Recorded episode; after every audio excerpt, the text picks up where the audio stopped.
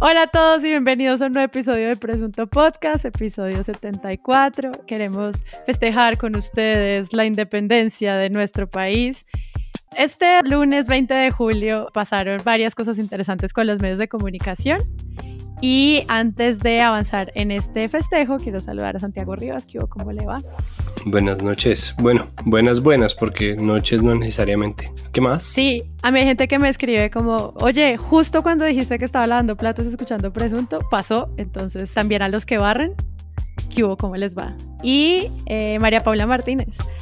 Hola, buenos días, buenas tardes, buenas noches. Esa, esa de la lavada de platos es como lo que hacían antes en televisión. Ustedes alcanzan a acordarse eh, cuando trataban de hacer esa cachada de momento que era usted. Sí, usted. El que está mordiendo el lápiz. Tal vez ha llegado de un día difícil en la oficina. Lo sabemos. Por eso nada mejor que quitarse los zapatos, poner música relajante y divertirse con la hora del gato. O sea, que alguna cosa así, pero siempre era usted, que está mordiendo el lápiz o usted, cansado, ¿verdad? es como, wow, sí soy yo. Sí, ay, cómo La pantalla te hablaba. Exacto. Uy, ¿cómo, cómo lo supo? Usted, usted que frecuenta el éxito como una costumbre más. Usted que triunfa con la misma naturalidad en los negocios y en los deportes más exclusivos. Usted que está habituado a que los hombres lo respeten y las mujeres lo admiren. Usted nos puede decir cómo hace O los programas de niños ahora que esperan que el niño dejar un espacio como ¿cuál balón es más grande?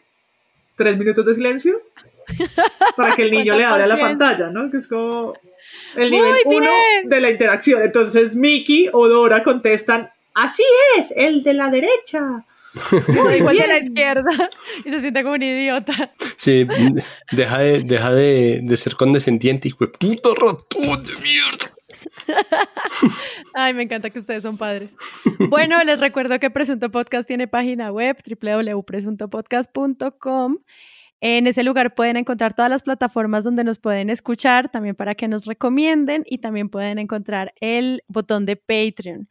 Este episodio lo grabamos antes del 23 de julio, pero aún así, como sé que salimos en jueves de presunto, les recuerdo que eh, esta noche ocurre el segundo encuentro con todos los Patreons en nuestra página de Patreon. Si quieren participar, pueden entrar al botón de la página web y hacer parte de nuestra comunidad de mecenas.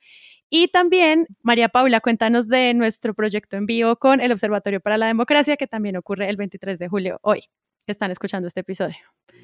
Con el Observatorio para la Democracia y la revista 070 eh, vamos a participar el jueves con presunto, hoy jueves, en un conversatorio que se llama Medicamentos COVID, ¿a quién creerle? Esto, por supuesto, tiene que ver con periodismo de ciencia, que es un tema que desde que estamos confinados hemos tratado un par de veces en presunto, incluso antes. Van a participar Jorge Galindo, que es columnista del país, experto en datos, Laura Merchán, que es del equipo de investigación de política y redes del Observatorio de la Democracia, y Pablo Medina, que trabaja en Colombia Check. Vamos a hablar de lo difícil que es en este momento la narrativa de, de los medicamentos en específico. No sé si han seguido las noticias de que en Cali incluso los políticos han estado a favor o en contra de administrar un medicamento. Hay tweets de diferentes personas y mensajes en, en emisoras acerca de lo benévolo o no, o de lo aprobado o no, de lo que la ciencia aprueba. Entonces vamos a hablar de esas eh, narrativas de la ciencia y cómo pasan por los medios. Entonces vamos a estar en Facebook, Los políticos. El alcalde, El exacto. alcalde.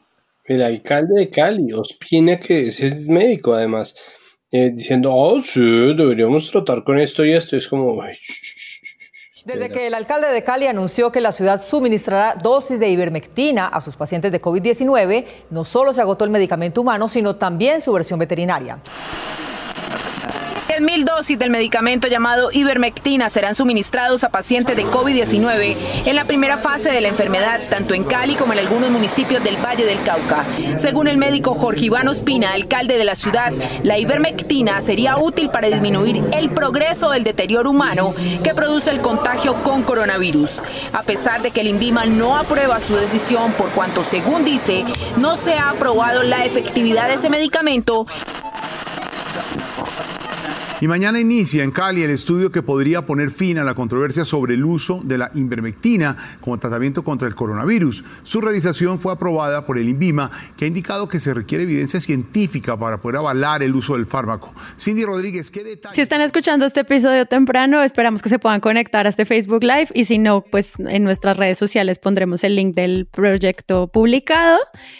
Y pues ya como dijo María Paula, pues la idea es como que Presunto acompañe esto. Si no están más cansados de todos los webinars que están ocurriendo en cuarentena, pásense, pásense por allá, veanos las caritas en videollamada, muy hermosos en este evento en vivo con el Observatorio de la Democracia. Entonces... Y los que no quieran ver video, prometemos que luego será un episodio. Excelente. Entonces, bueno, creo que estos son nuestros avisos parroquiales y ahora sí, que comience el episodio.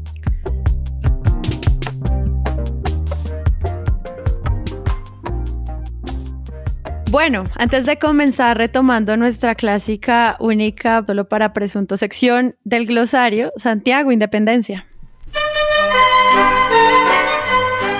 Independencia. Acción y efecto de no estar bajo la voluntad del otro. Ahora sí, las raíces latinas son el prefijo in de negación y el verbo dependere, es decir, colgar de arriba o estar bajo la voluntad del otro. Es eh, algo que no está colgando de algo más, básicamente. En ese sentido, la dependencia está directamente relacionada con la gravedad, me gusta porque está colgando, ¿no? Eh, la palabra depende viene del latín dependent, tercera persona del singular del presente indicativo del verbo dependere. La raíz de, esto, pues obviamente es la idea de, de una o un diseño vertical del mundo, en donde los que están arriba permiten que los que estamos abajo eh, colguemos de las los dispositivos que se disponen para ello, pero si ellos quieren también, pues nos sueltan para que caigamos al vacío sin más como unas viles alimañas, eh, sujetos por supuesto de la gravedad. En ese sentido, eh, la independencia pues es ser uno el dueño de la pinza que lo sostiene para que no lo deje caer.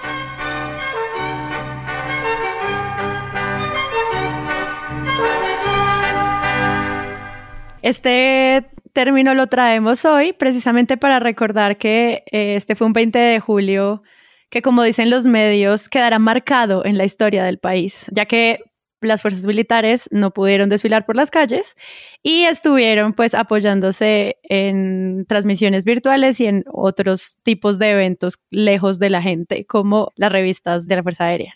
Al mismo tiempo, como ocurre cada 20 de julio, se elige al nuevo presidente del Congreso, en este caso Arturo Char, que con 76 votos, uno de los dirigentes políticos que pues menos conocemos en el país, pero pues que tiene el apellido Char, se convierte en el presidente del Congreso y eso también tuvo obviamente un cubrimiento de los medios y queremos ver qué pasó con esas dos cosas. O sea, celebramos un lunes festivo y también el inicio de la legislatura y ese es parte del episodio de hoy. Lo importante que hay que decir ahí simplemente es recordar, eh, y esto ya lo dije yo en puntos capitales, pero me gustaría repetirlo acá para que nunca se nos olvide, es que la legislatura se instala el 20 de julio porque el 20 de julio como fecha civil de la independencia de Colombia es el día en que no por la guerra, sino por la identificación con o por la declaratoria verbal de independencia, nace la independencia del país. Y es el momento en el que se constituye la idea de un país llamado Colombia, en su momento la Gran Colombia y todas las cosas que pasaron pues entre 1810 y el momento en que nos convertimos en la Colombia que conocemos justo ahora, con el territorio que tenemos justo ahora y las fronteras que tenemos ahora, es el momento en que se responde, o sea, se instala el 20 de julio y no el 7 de agosto, porque el 20 de julio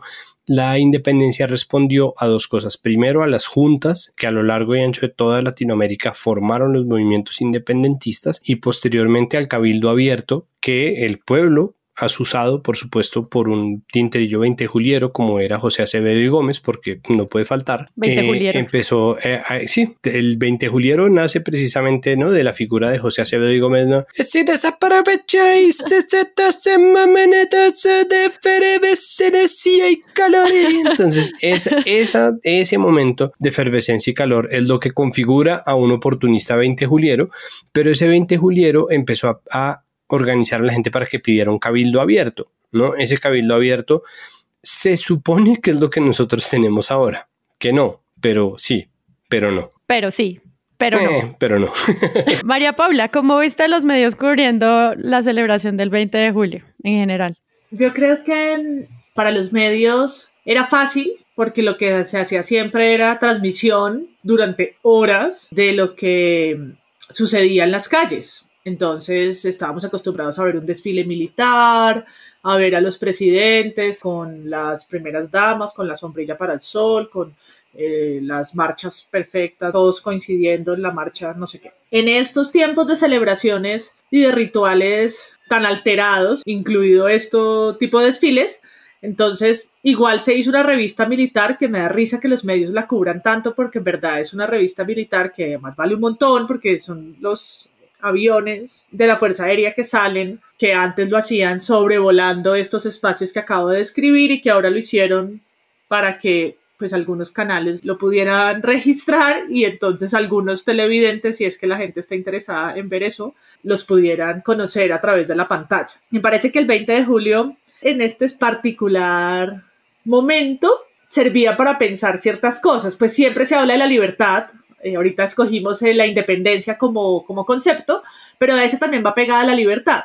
Y estamos en un momento en el que es difícil hablar de libertades porque nos sentimos coartados, porque no somos del todo libres, porque estamos en ese momento en el que el Estado ha pedido y ha decretado un esta, un, sí, una situación, un estado de emergencia económico, social, político. Y eh, creo que la, la, fecha, que es un cliché, que es un cliché de lo patriótico, de la, de la colombianidad, pues nos sirve para pensar un poco cuáles son los valores de este momento. Sí, pues es triste para hacer el juego de palabras bobo saber que la única revista de la cual no están echando gente ahorita es de la revista militar, aunque deberían.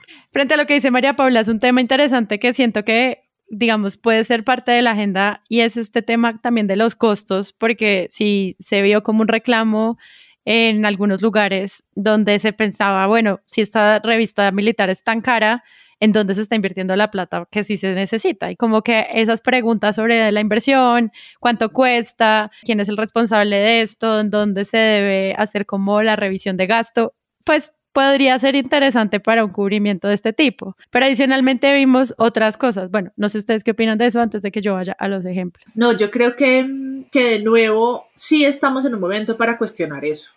Tenemos banderas rojas en las ventanas. El nivel de informalidad del que ya hemos hablado en algunos capítulos es muy alto. Los medios, esa agenda la están cubriendo poco. Es más fácil hablar de desobediencia civil que de mirar las fallas estructurales por las que el confinamiento en algunos lugares del país es inviable, porque si no sales no comes.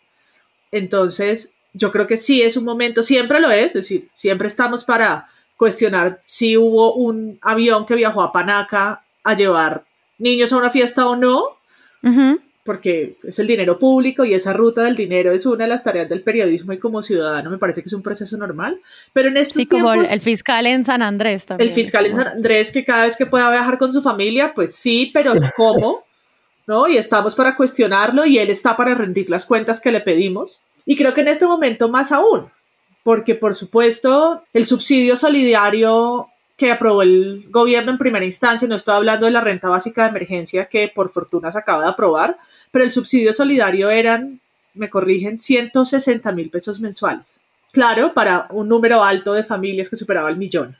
Pero 160 mil pesos mensuales, 160 mil pesos no cuestan cinco minutos de una revista.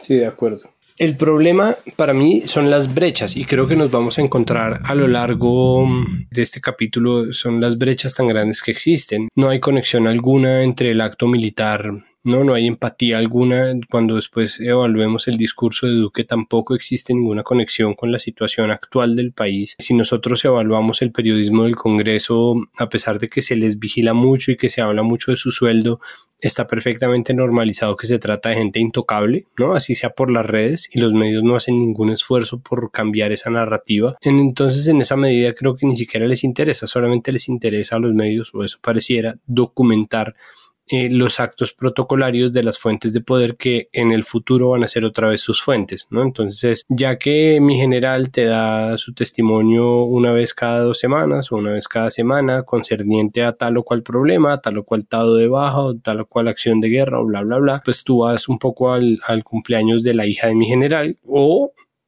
hablas del desfile del 20 de julio que a nadie le importa, salvo a los generales que quieren ver su desfile puesto en los medios como si fuera algo que realmente importa, ¿no? Entonces ese monólogo amplificado por los medios termina correspondiendo también a unas estructuras de poder que están muy aisladas del verdadero sentir de la gente. Entonces esa pregunta sobre cuánto se habría podido hacer con la plata de los aviones que pusieron a volar, con la plata de una gasolina que ahorita no se está utilizando para lo que sirven los aviones militares, que es lastimosamente bombardear niños en este país, pero en el caso correcto, pues defenderse de una amenaza externa que no existe, son preguntas que solamente se está haciendo la gente en redes, no hay nadie en los medios que esté diciendo, bueno, ¿qué podíamos hacer con esa plata o para qué nos sirve? Porque ya todos, incluso los medios independientes, dan por hecho que eso va a ser así, ¿no? Es 20 de julio, por lo tanto vuelan los aviones. No es 20 de julio, por lo tanto eh, se instala el Congreso, ¿no? Eh, ay, sí, hombre, eligieron a este otro, eligieron a este o no eligieron a este, se hace una mini biografía, en dos días está eso completamente sepultado porque esa es la misma persona que vota sí o no a los impedimentos de los mismos proyectos de ley que decide cuál va de primero. Entonces creo que en este capítulo vamos a estar todo el tiempo tropezándonos con esas brechas gigantescas que nos separan a nosotros de la gente que supuestamente nos representa en democracia, incluyendo por supuesto el presupuesto de defensa y nuestra entre comillas, héroes.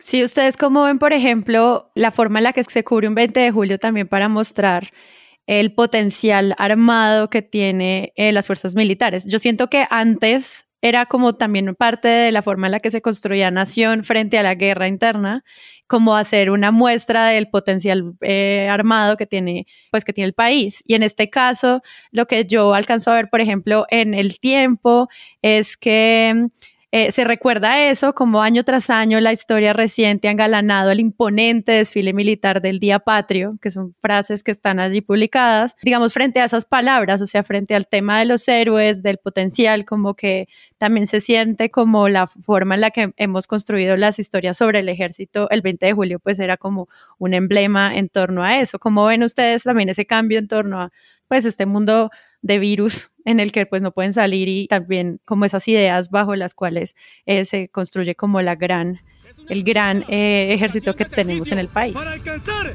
la victoria y usted hace parte de ella porque esta es nuestra Colombia heroica. Yo creo que siempre es un discurso empalagoso porque para eso son estas fechas.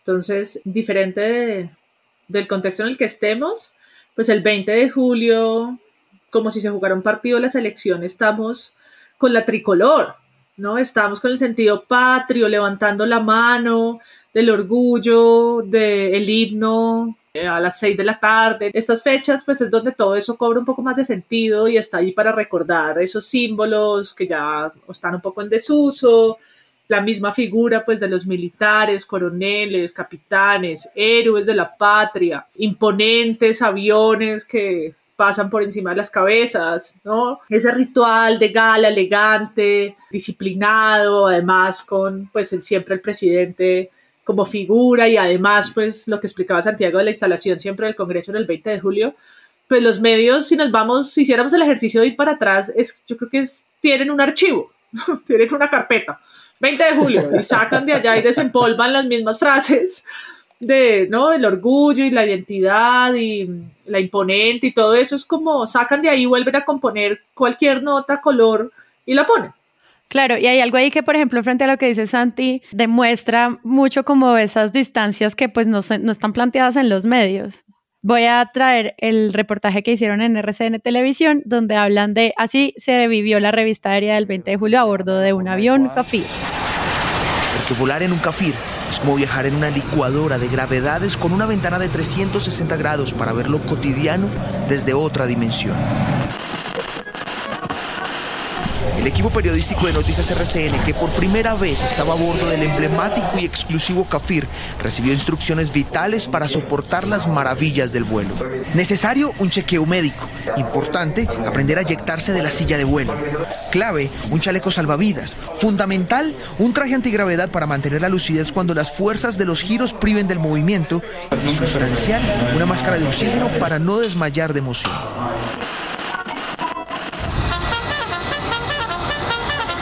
Con la Diana, inició, el gran día, uno que quedaría en la memoria de todos los colombianos, uno en el que saldrían a la ventana de sus casas para rendirse un mutuo homenaje con las Fuerzas Armadas y sus aeronaves más poderosas. Como que una frase de esa en la donde todos los colombianos salen a las ventanas y luego con Santiago aquí y MP diciendo como no es tan cierto, pues es interesante ver cómo se construye esa imagen desde el medio. Estoy casi conmovida, o sea, el día que quedará grabado en la memoria de todos los colombianos, o sea, no, Nadie se va a acordar mañana de qué hicieron el 20 de julio, nadie, ninguno. No, y además si revisan un poquito las redes, de verdad, mucha la gente que está diciendo qué necesidad, qué necesidad tenemos de tener este avión volando, ¿no? Eh, la gente siente además un susto, puede que no sea la mayoría, puede que sea mi algoritmo, pero digo, hay personas haciéndose la pregunta de, de si vale la pena y de cuál es la razón de ser de, ese avión volando, más allá de pensar como,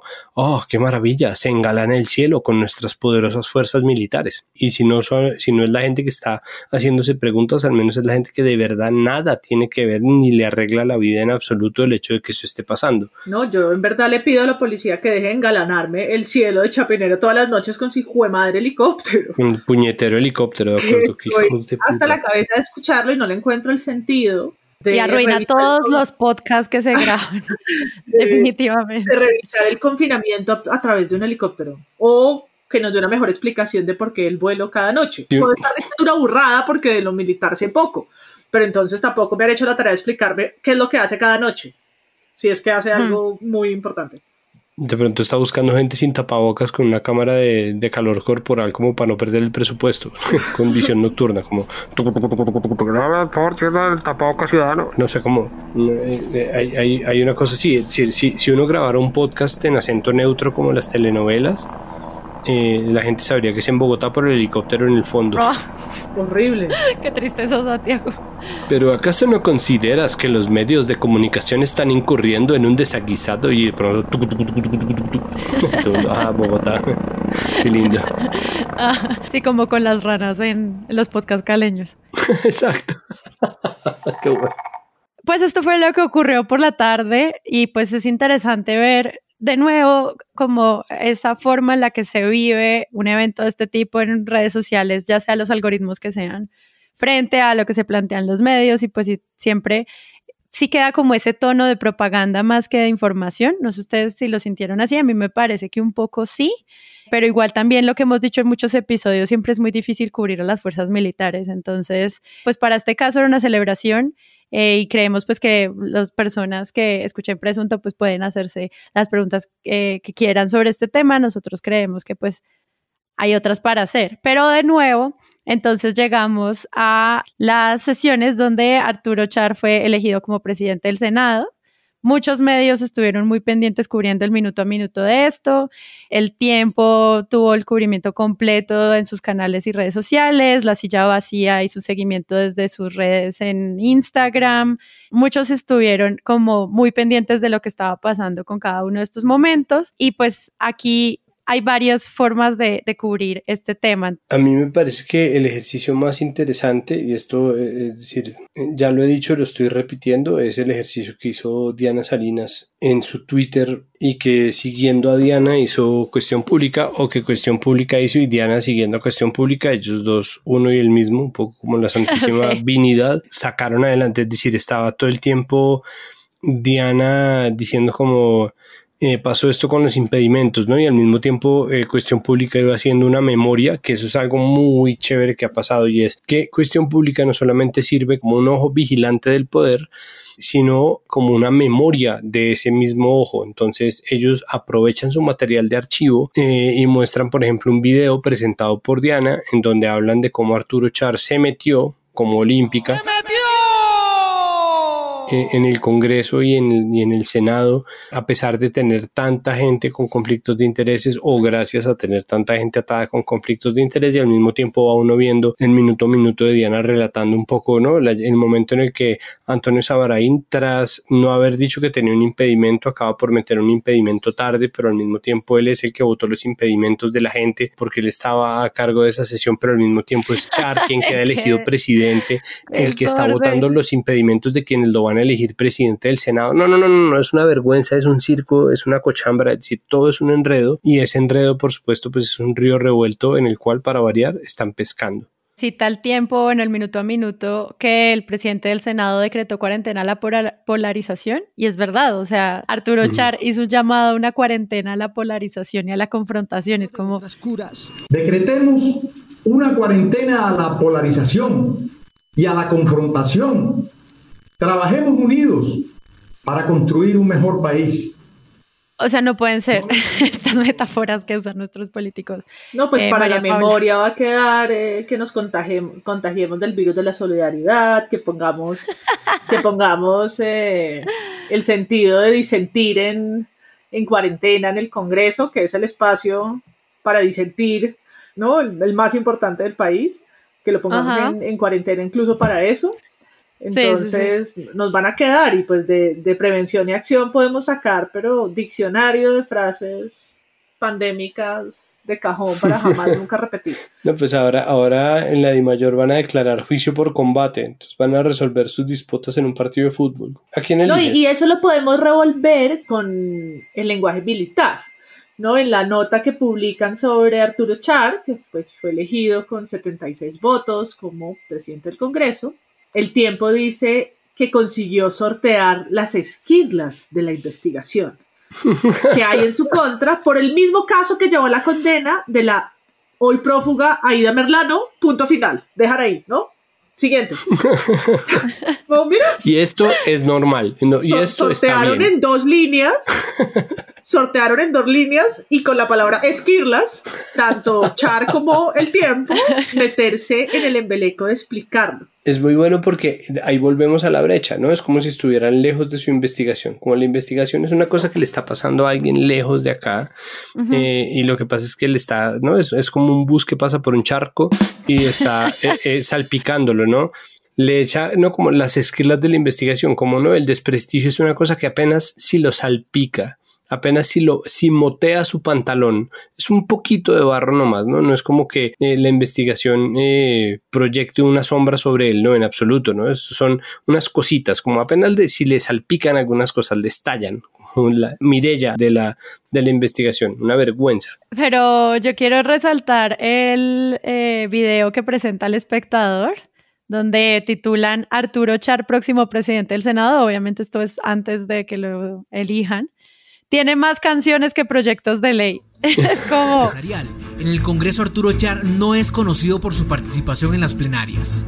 Según han dicho varios congresistas, antes de saber que será el nuevo presidente del Senado, Char no era muy activo en las sesiones. En 2018 fue coautor de un proyecto anticorrupción que fue archivado. En contraste, grabó en 2019 canciones como Venga pa' acá y La Navidad tocando tu puerta.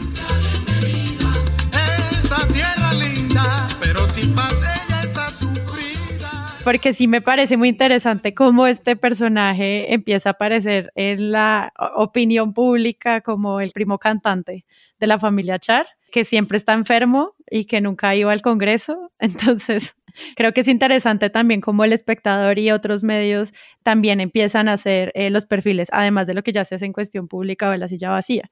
Mm, además, eso súmenle, súmenle en lo que hizo Trabaja en Vagos, pues es que Trabaja en Vagos termina sacando unos números que son muy dicientes sobre la labor de Arturo Char como congresista, ¿no? Es un tipo que, que no tiene propuestas de ningún tipo, ninguna, o sea, no tiene ninguna, y es coautor de cuatro proyectos y hacen la comparación de lo que en legislaturas pasadas han sacado sus compañeros de partido, ¿no? Entonces Lara tiene 37 propuestas, eh, incluso Iván Marulanda, que era su opositor o el otro candidato que todos sabíamos que iba a perder en a la presidencia del Senado, tiene 44, una cosa así. Entonces, es decir, cuatro coautorías. Esto lo saca, perdonen, esto lo saca la puya. Muy, muy bien hecho, muy conciso eh, muy a la pepa, pues eh, hacen unos números que son perfectamente claros, pero Trabajen Vagos además da cuenta de las muchas ausencias de Arturo Char, o sea, de verdad se trata de un congresista que nada tiene que hacer ahí, que es exactamente el ejemplo de la razón de por qué la gente quiere cerrar el Congreso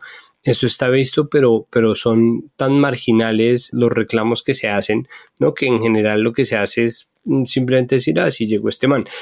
Claro, hay que anotar una cosa y es que es normal, es decir, es normal que llegue, pero al mismo tiempo creo que el hecho de que tengamos tan lejanas las implicaciones de ello es lo que hace que haya un problema con el cubrimiento. Es decir, los partidos eh, mayoritarios y los partidos que están con el gobierno, los partidos que tienen más poder al interior del Congreso, tienen en orden el derecho a elegir presidente y el candidato que ellos ponen normalmente, salvo alguna cosa muy rara, va a ser. Y por eso es que nosotros encontramos a la, oposición en la segunda vicepresidencia, por una, por una cosa de mayorías electorales. El problema con Char es que Char es un tipo que no es idóneo, pero que además está metido en un juego político ¿no? Es, el juego político de los char que hacen parte de Cambio Radical, pero en un momento en el que los mismos medios, empezando por Julito, no me cuelgue, están tratando de posicionar a Alex Char, el hermano mm, político del cantante Arturo Char,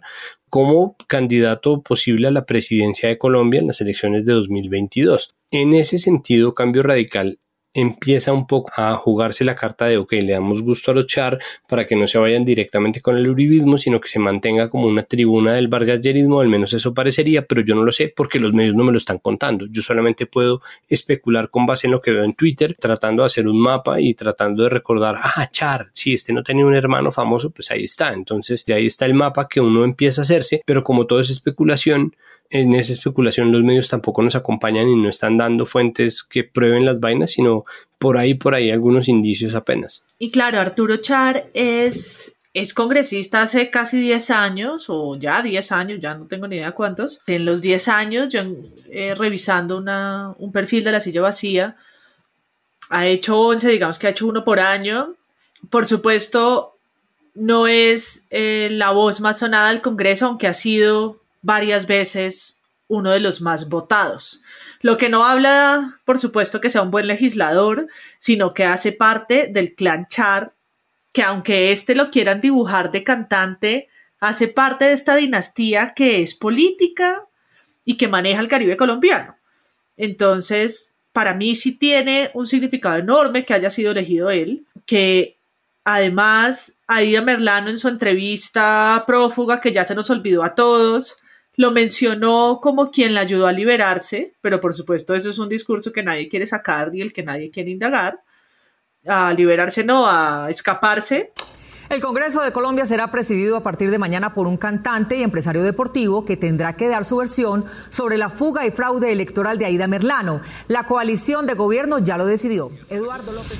A las 12.49, lo último es la decisión de la Corte Suprema de Justicia de abrir indagación preliminar contra el senador Arturo Char por la fuga de la ex senadora Aida Merlano. Catalina Vargas con los detalles de esta decisión. Vanessa Televidentes, muy buenas tardes. Pues la Sala de Instrucción de la Corte Suprema de Justicia toma esta decisión de abrir indagación preliminar contra el senador Arturo Char, teniendo en cuenta las declaraciones de la ex representante a la Cámara, Aida Merlano, hace ya algunos días a la revista Semana, en donde asegura. El cantante y expresidente del Atlético Junior, Arturo Chal Chalhud, mañana llegará a la presidencia del Senado, a pesar de la polémica que hay alrededor de su nombre por la que la Corte Suprema de Justicia le hizo para que rinda versión libre las declaraciones de la fugitiva Aida Merlano, condenada por corrupción electoral en Barranquilla, en coalición con el grupo político de la familia Char y los hermanos Herley. Tanto Julio como Arturo hicieron un acuerdo financiado por Ale Char. Pero yo no Es que los congresistas son los que van a elegir ahora al procurador. Entonces, yo te elijo, pero tú no me investigas a mí. Y allí se presentan una cantidad de dificultades porque está enquistado el poder y todos se tapan con la misma cobija al final. En un país civilizado, Arturo Char hoy debería estar en la cárcel o por lo menos siendo investigado y teniéndolo tras las rejas para poder hacer la investigación sin que haya una afectación de la misma. Pero estamos en Colombia. No, es que contra el poder Char no vale eh, tener una, una, declaración en video, eso es mucho más, más complejo, ¿no? Su poder político y económico es muy grande. Y ahí está entonces, pues Arturo Char, para moverse los próximos dos años en el Congreso. Fue ya también embajador, o sea, aparte que va a cada pueblo a hacer campaña cantando, que es pues folclórico, va a estar en, el, en, esa, en ese puesto que por supuesto es, es eh, importante para la legislación y como se está dando ahorita virtual, ya vimos también lo difícil que está haciendo entenderse, si lo pueden, así pueden sesionar y cómo, ¿no? Cómo la oposición está teniendo un lugar o no. Y pues Don Fuat, eh, su padre, uno de los empresarios más ricos de este país, dueño de los almacenes y droguerías olímpicas, de la emisora, del equipo de fútbol. Yo creo que no es fortuito. Para mí puede ser una especie de de alguna manera de Vargas, Vargas Lleras. Es decir, Vargas Lleras también duró en el Congreso 12 años, por ahí, antes de, pasar a ser candidato vicepresidente, ¿no? A, digamos, a cambiar de, de rumbo su carrera política.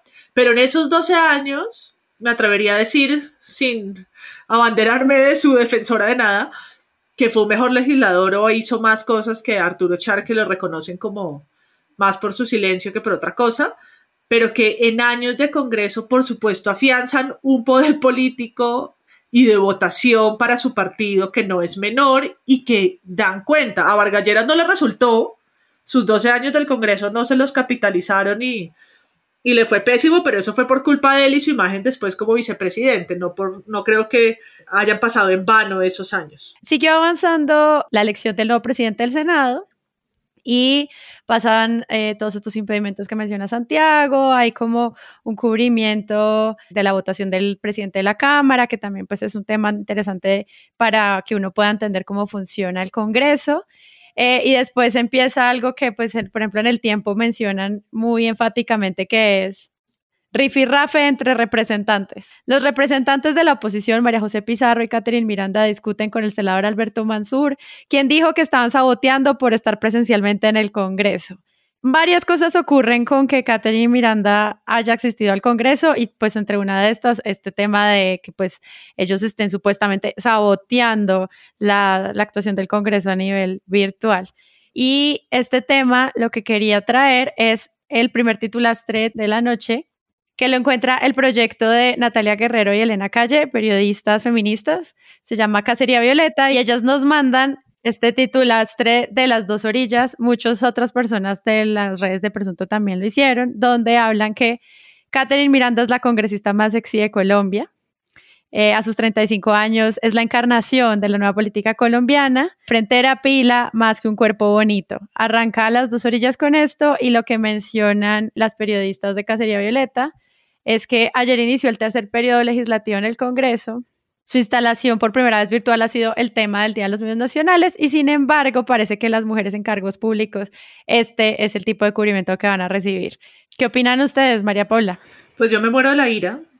Sí, digamos, yo me muero, puedo empezar diciendo que me muero de la ira de ver una vez más ¿no? Cómo las mujeres son enunciadas en función de su apariencia o en función de quién son esposas o exesposas o hijas, ¿no? Siempre en función de alguien o de su propia apariencia. Yo quisiera leer también el tuit que la misma congresista Catherine Miranda respondió a las dos orillas. Pone gracias, no sé por qué, por decirle sexy, no tengo ni idea. Pero también espero la nota mostrando mi trabajo desde el Congreso, proyectos y debates de control político. Tampoco lo, extrañamos de las dos orillas.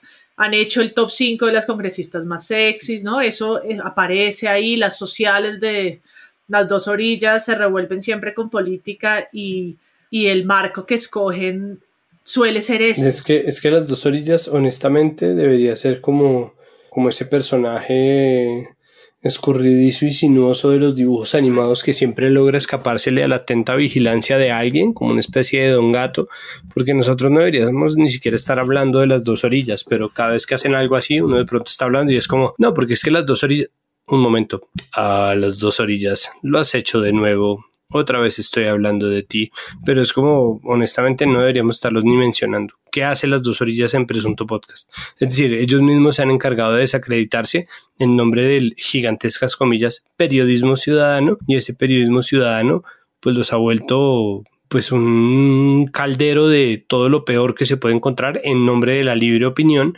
en los medios de Colombia. Y sin embargo, con una nota de este estilo, lo que logran efectivamente es llamar la atención y que la gente diga, ah, ¿quiénes son estos malparidos? Ah, las dos. Sí, igual hay que... en el chapó es mucho más que un cuerpo bonito. ¿Ah? ¿Estás jodiendo? No, que además, que además es la forma más grotesca y condescendiente de decir es solo un cuerpo bonito, porque obviamente es de lo que están hablando. Draem, además, Cacería Violeta, otro gran titulastre que sigue en esta misma línea de lo que pasó en el Congreso, y es, dicen las usuarias, uno de los logros de ayer fue que Sandra Ramírez del partido de las FARC quien fue elegida con 66 votos como segunda vicepresidenta del Congreso de la República, que uno puede empezar a hacer el análisis de qué significa esto también para el proceso de paz. Lo que dice en este caso Semana es no hablar de ella, no hablar de Griselda Lobo ni de lo que va a significar en términos generales eso, sino Uribe se refirió a la elección de viuda de tiro fijo en cargo directivo del Congreso como el nombre es La viuda de tiro fijo, la compañera sentimental de Manuel Marulanda. ¿Cómo ven ustedes eso? Y pues también sigamos como con este tema un poquito de género y cubrimiento de, de lo que pasó en el Congreso. Y pues este tema no solo lo tocó Semana, sino también Yamid Amat en Pregunta Yamid. Muy buenas noches. Nuestro invitado de esta noche es el señor expresidente Álvaro Uribe Vélez, quien es hoy senador de la República miembro de la Comisión Séptima del Senado. El doctor Uribe, él es nuestro invitado de esta noche. Eh, el doctor Petro comenzó su vida política en Zipaquirá. Perfecto, estoy listo para grabarlo. Muchas gracias, doctor Galán. Entonces, los esperamos mañana a esta hora con el doctor eh, Carlos Fernando Galán y sus cosas buenas. Eh, Roy Barreras, quien es precisamente el senador invitado por nuestro programa hoy. Al doctor Roy, muchas gracias por aceptar. ¿En qué consiste nuevo partido? Decididamente a la paz de nuestro país. Señora Sandra Ramírez, viuda de alias Tirafijo, señor Marolanda. ¿Usted cómo le decía a él en vida? Mi viejo. Muchas gracias por aceptar su invitación. y es como otra vez la doble negación de la agencia propia de eh, Griselda Lobo es Uribe, o sea, ella anunciada a través de un hombre 1, Uribe dice sobre la viuda de tiro fijo, hombre 2, ¿no? Eso, la anulación doble, sí. de nuevo, de, eh, de Griselda Lobo, que es en verdad de, de a quien deberían estar perfilando, no en función de lo que dicen ninguno de los dos, o de quien fue pareja, sino de lo que ha hecho desde que fue elegida senadora, lo que significa, porque sí es simbólicamente, como bien dijo Roy Barreras, incluso es histórico para el respaldo a el acuerdo de paz en estos momentos. Seguimos en un, en a pesar del confinamiento, no se puede olvidar el momento crucial que vivimos, que estamos viviendo, la implementación de la defensa de esos acuerdos y por supuesto que el nombramiento de ella como segunda vicepresidenta del Senado es un mensaje de respaldo. Y pues quedarse en el plano de tan sencillo de, eso que fue en, términos de pareja es también, creo, eh, muy deliberado. Es una persona que estuvo en las FARC 35 años, que ahí tuvo una figura de poder, que, que está con, los, con las curules que quedaron acordadas en el acuerdo, en el, sí, en el, en el acuerdo final, las que quedaron establecidas y que ahora en esta legislatura llega a eh, la segunda vicepresidencia. ¿Qué significa eso para el momento en el que estamos? Para, no, estábamos hablando del último capítulo de los ataques a la JEP. Entonces, esto está todo conectado.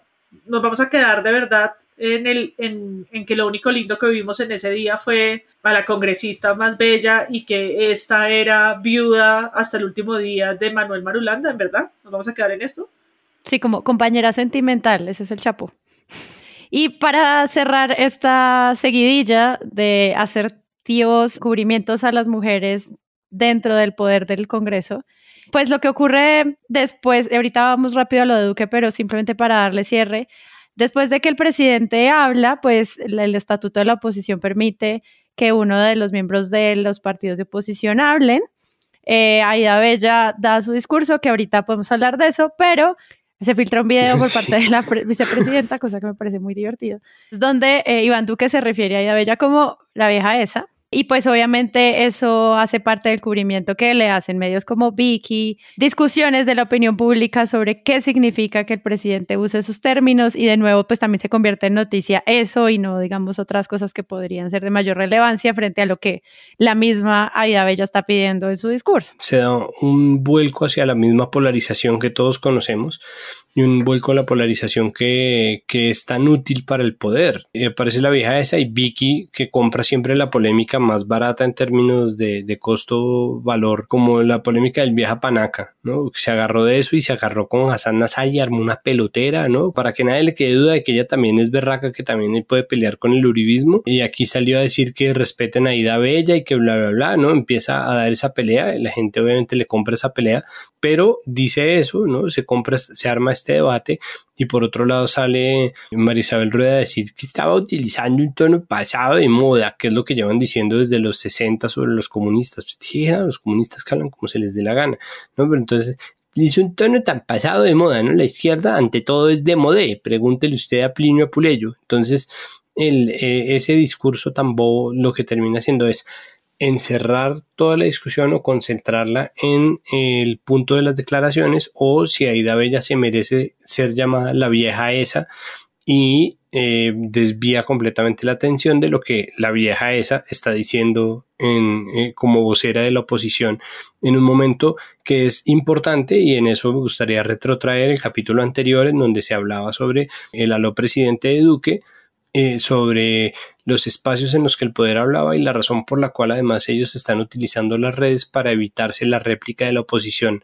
a cada alocución o a cada aló presidente que hacen, haciendo un giro que es a todas luces sucio, es decir, que está dando un saltico ¿no? evitándose eh, la jartera de tener que oír a, todas las viejas esas o los viejos esos de la oposición en general, ¿no? les viejes eses para, ¿no? y que hacen ese, esa jugadita para evitarse eh, una regla que les puso la democracia porque en Colombia echa la ley, echa la trampa. Entonces, desviándose de todo esto, quedamos todos encerrados en el debate de la vieja esa, si es mal educado, si no es mal educado, si sí vale, si no vale la pena, y ni siquiera estamos hablando de por qué carajos Marta Lucía habría publicado eso, ¿no?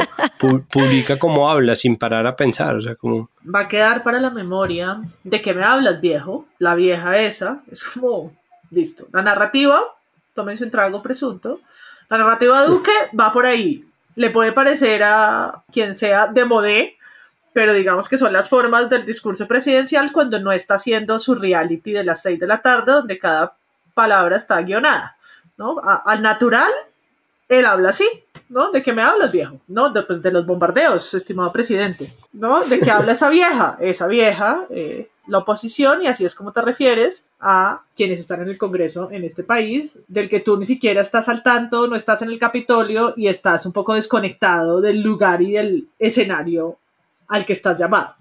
Al parecer el presidente Iván Duque tuvo un olvido en la instalación de las nuevas sesiones del Congreso para el periodo 2020-2021 como ya es tradición y además hay que hacerlo cada vez que se van a instalar estos nuevos periodos legislativos, el presidente de la República debe hacer este trámite. Además, decirlo en su discurso.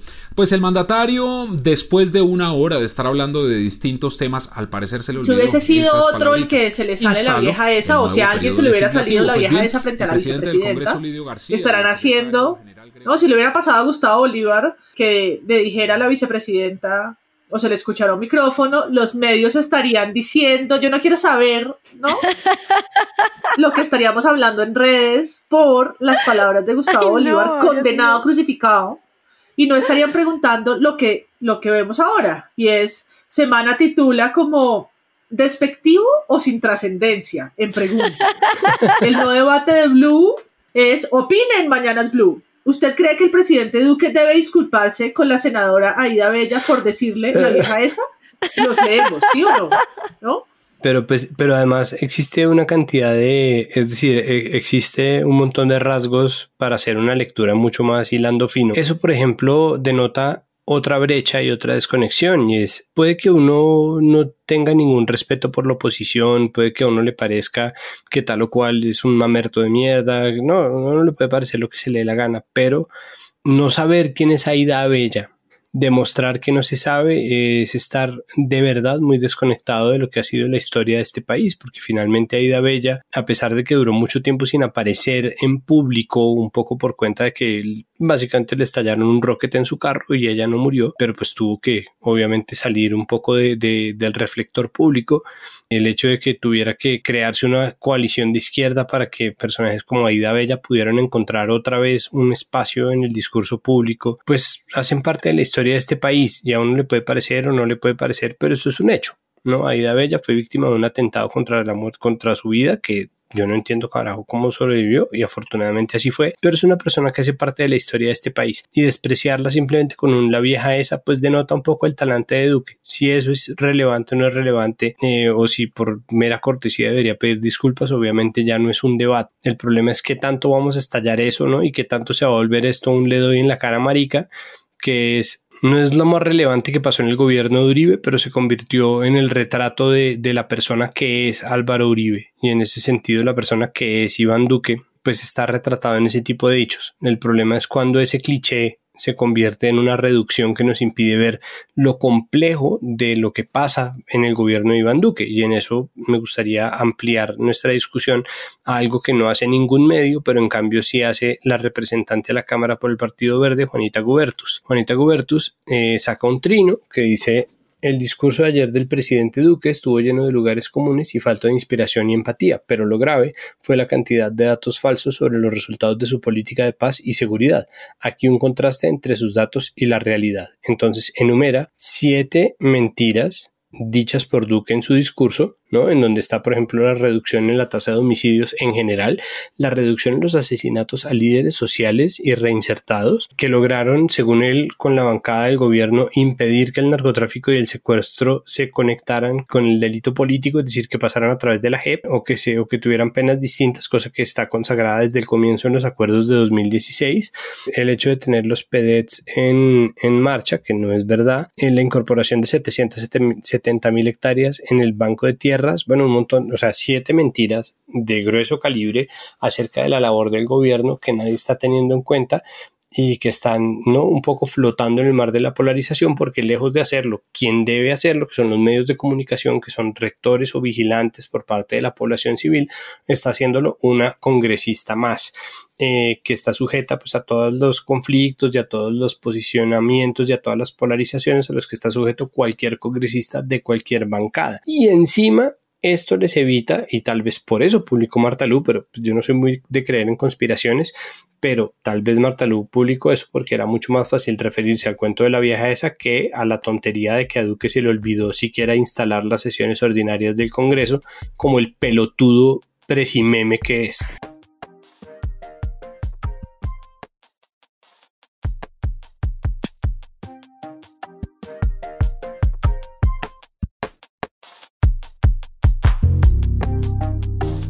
Presunto Podcast es un proyecto de Sara Trejos, Santiago Rivas, María Paula Martínez, Carlos Cortés, Jonathan Bock y Pedro Bach.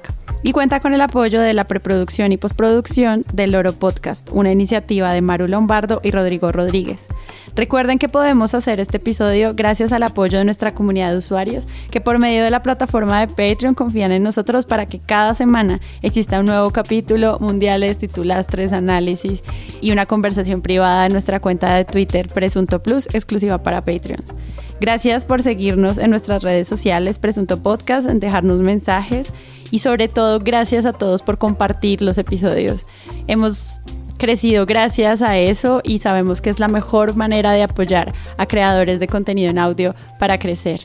Entonces los invitamos a que se laven las manos, que se cuiden mucho, que escuchen podcast y que busquen un nuevo episodio la próxima semana. Yo soy Sara Trejos. Chao.